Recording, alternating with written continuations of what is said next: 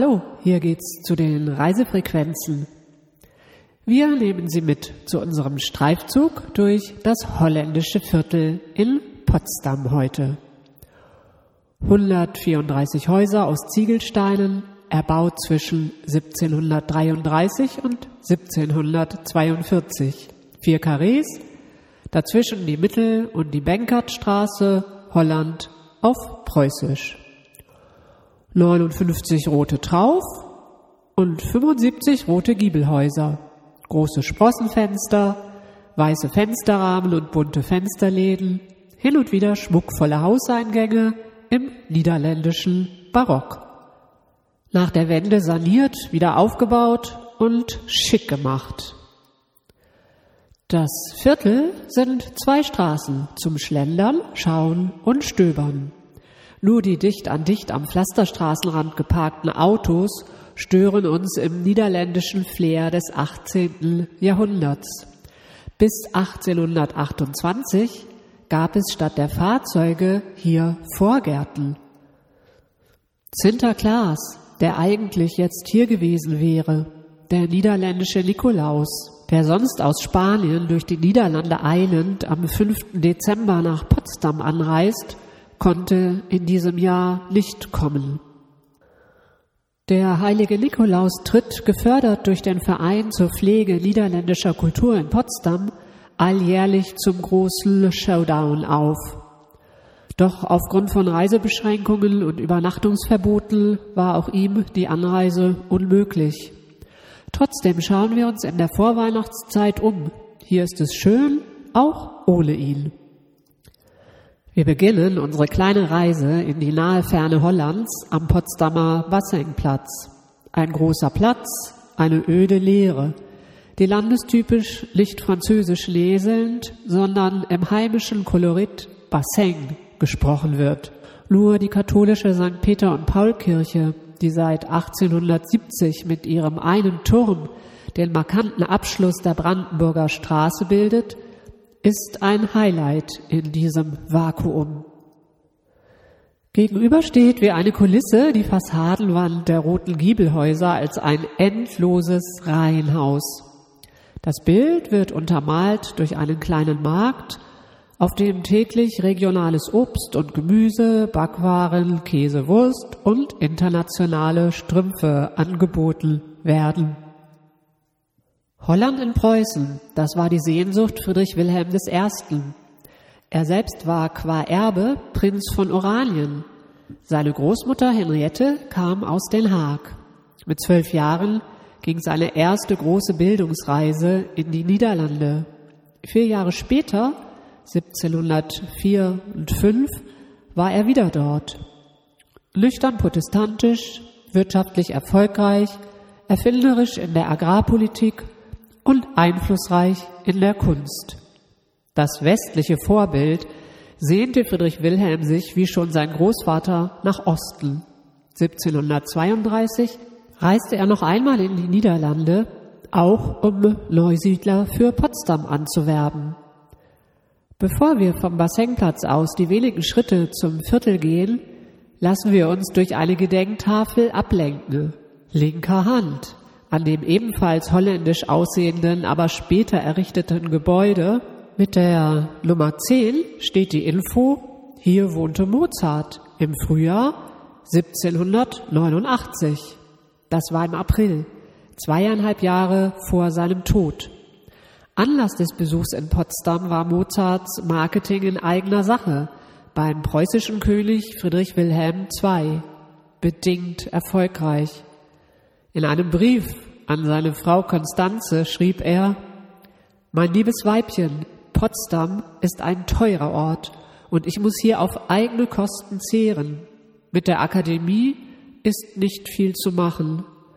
So musst du dich bei meiner Rückkehr schon mehr auf mich freuen als auf das Geld. Die barocke Häuserreihe, in der er logierte, entstand vermutlich unter der Bauleitung von Gal von Gontard auf Anregung Friedrichs II. Am besten erhalten ist Nummer drei. Mozart wohnte bei dem Waldhornisten Karl Türschmidt und verkehrte als gern gesehener Gast in den Häusern der Nachbar und den Etablissements der Grenadiere im holländischen Viertel. Wahrscheinlich war auch ein Billardtisch und die Gelegenheit zum Spiel nicht weit.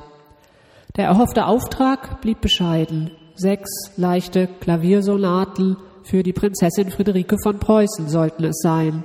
Doch Mozart lieferte nur eine ab. Es ist seine letzte Klaviersonate aus dem Juli 1789 in D-Dur.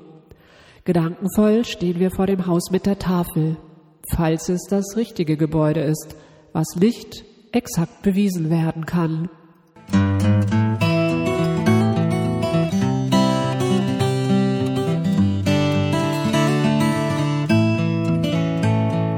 Das eigentliche Geheimnis liegt unter dem Pflaster.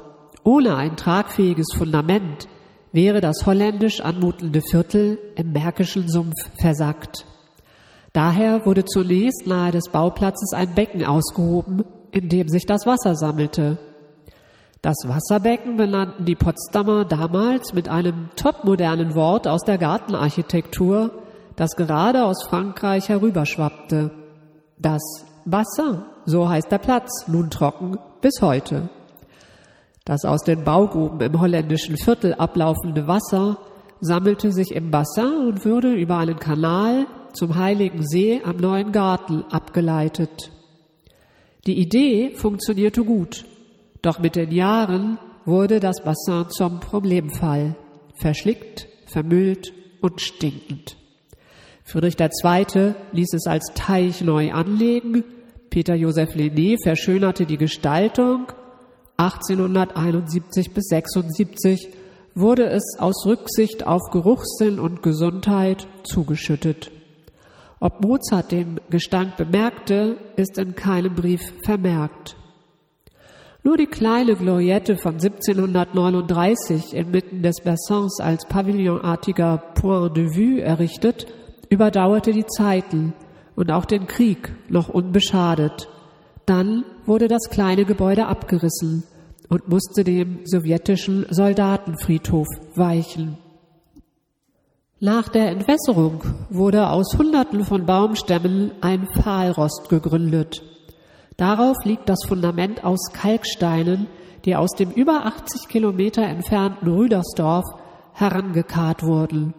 Auf diesem sicheren Grund wuchsen die Stielhäuser, um niederländische Handwerker nach JWD, nach Brandenburg zu locken. Jan Baumann, der Baumeister des Viertels, Adrianus de Udel, Anton de Ridder und Kürbrett Ketel waren die ersten Niederländer in Potsdam. Von 134 Häusern, sechs wurden in den Zeiten zerstört und zwei wieder aufgebaut, wurden 22 von holländischen Familien bewohnt. Ein Teilerfolg. Der Leerstand wurde preußisch gelöst und französische Hugenotten, Künstler, Handwerker und schließlich die Soldaten des zweiten Bataillons des ersten Garderegiments zu Fuß hier einquartiert. Wir haben uns ablenken lassen. Das holländische Viertel ist ein gemaltes Stillleben. Der Traum von Friedrich Wilhelm I war es, mit vertrauter Architektur Wohnraum für Arbeitsimmigranten zu schaffen, für Green Card Besitzer bestimmter Berufe und Qualifikationen. Unter Friedrich Wilhelm I entstanden die beiden westlichen Karrees der Anlage als Anreiz für die holländischen Siedler. Zusätzlich zur Unterkunft wurde ihnen Befreiung vom Militärdienst, Steuererleichterungen, Gewinnzusagen und Mahlrechte offeriert.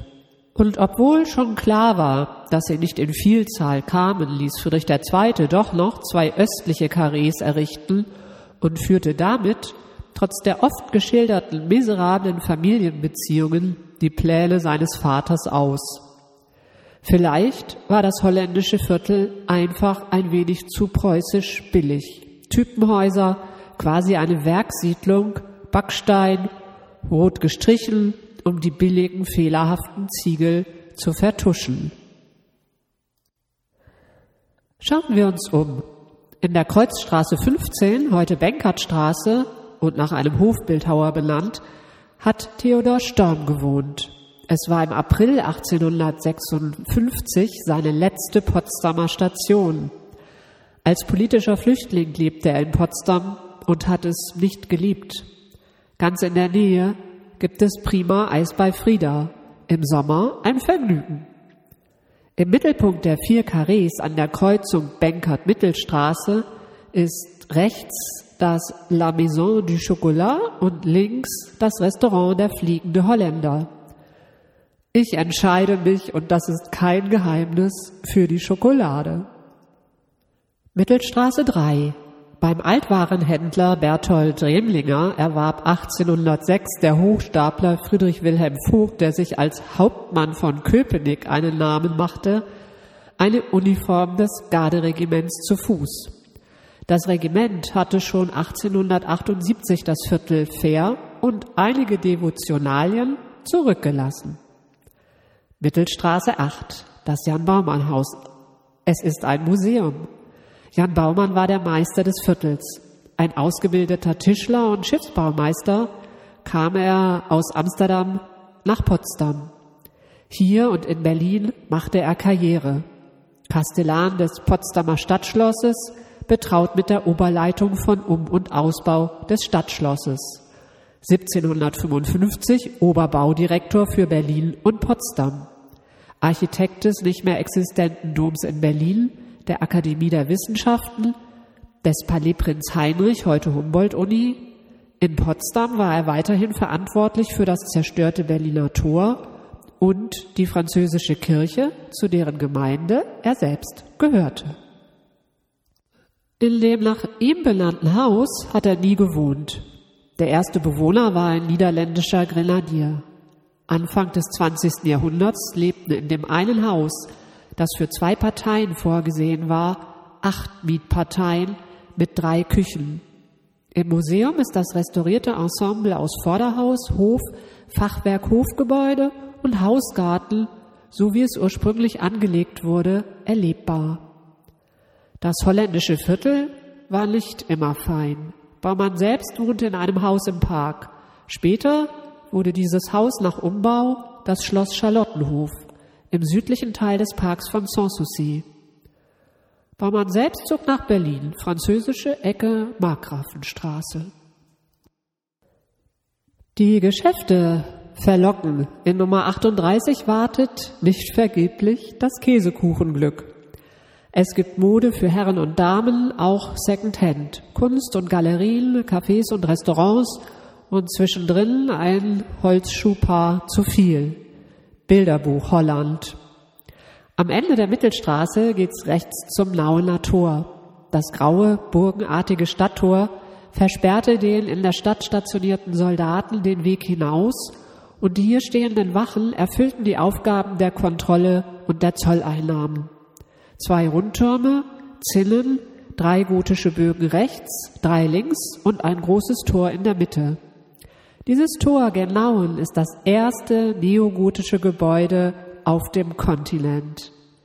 Die Mode kam aus England und Friedrich der Große mit seinem Architekten Heinrich Bühring setzten sie sofort um. Nebenan bietet Café Haider im altmodisch-stylischen Ambiente Torten und kleine Speisen. Früher war an dieser Ecke Café Rabin, Potsdams Hofkonditorei. Die Offiziere und die Damen der Gesellschaft gingen ein und aus im Haus. Adlige, Schriftsteller und Tortensüchtige kamen zum Plaudern und Genießen. Welch schönes Viertel für Besucher. Und das ist nicht allein.